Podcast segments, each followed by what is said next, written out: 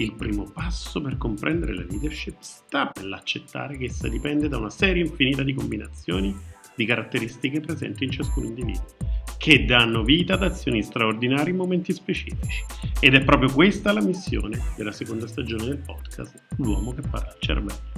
Un viaggio ispirazionale sulle personalità e i tratti psicologici di personaggi straordinari.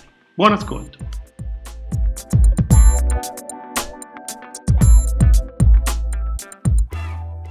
Quando è successo, ogni tuo fallimento diventa leggenda.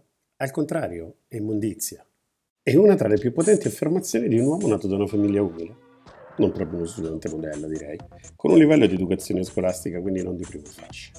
Un uomo che alla disperata ricerca di un impiego si è sentito dire per ben 30 volte «No grazie, ci spiace, ma lei non è all'altezza». Un uomo che ancora oggi lotta duramente in una società molto complessa e che malgrado recenti vicissitudini è tra quelli di maggior successo e ricchezza al mondo.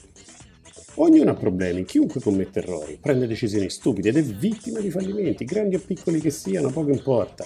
Nessuno ne è immune, ama ripetere. La differenza tra trasformare questi eventi negativi in leggenda e immondizia, a suo dire, risiede nello stato mentale e nell'atteggiamento con cui si risponde. Accogli il fallimento con la ferma convinzione che la tua opportunità non sia ancora presentata.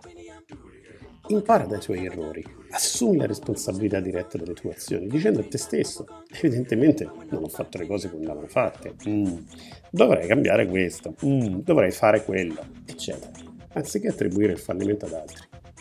Non pensare di essere il più intelligente, il più bravo ed il più furbo, difetto tutto italico, aggiungo io.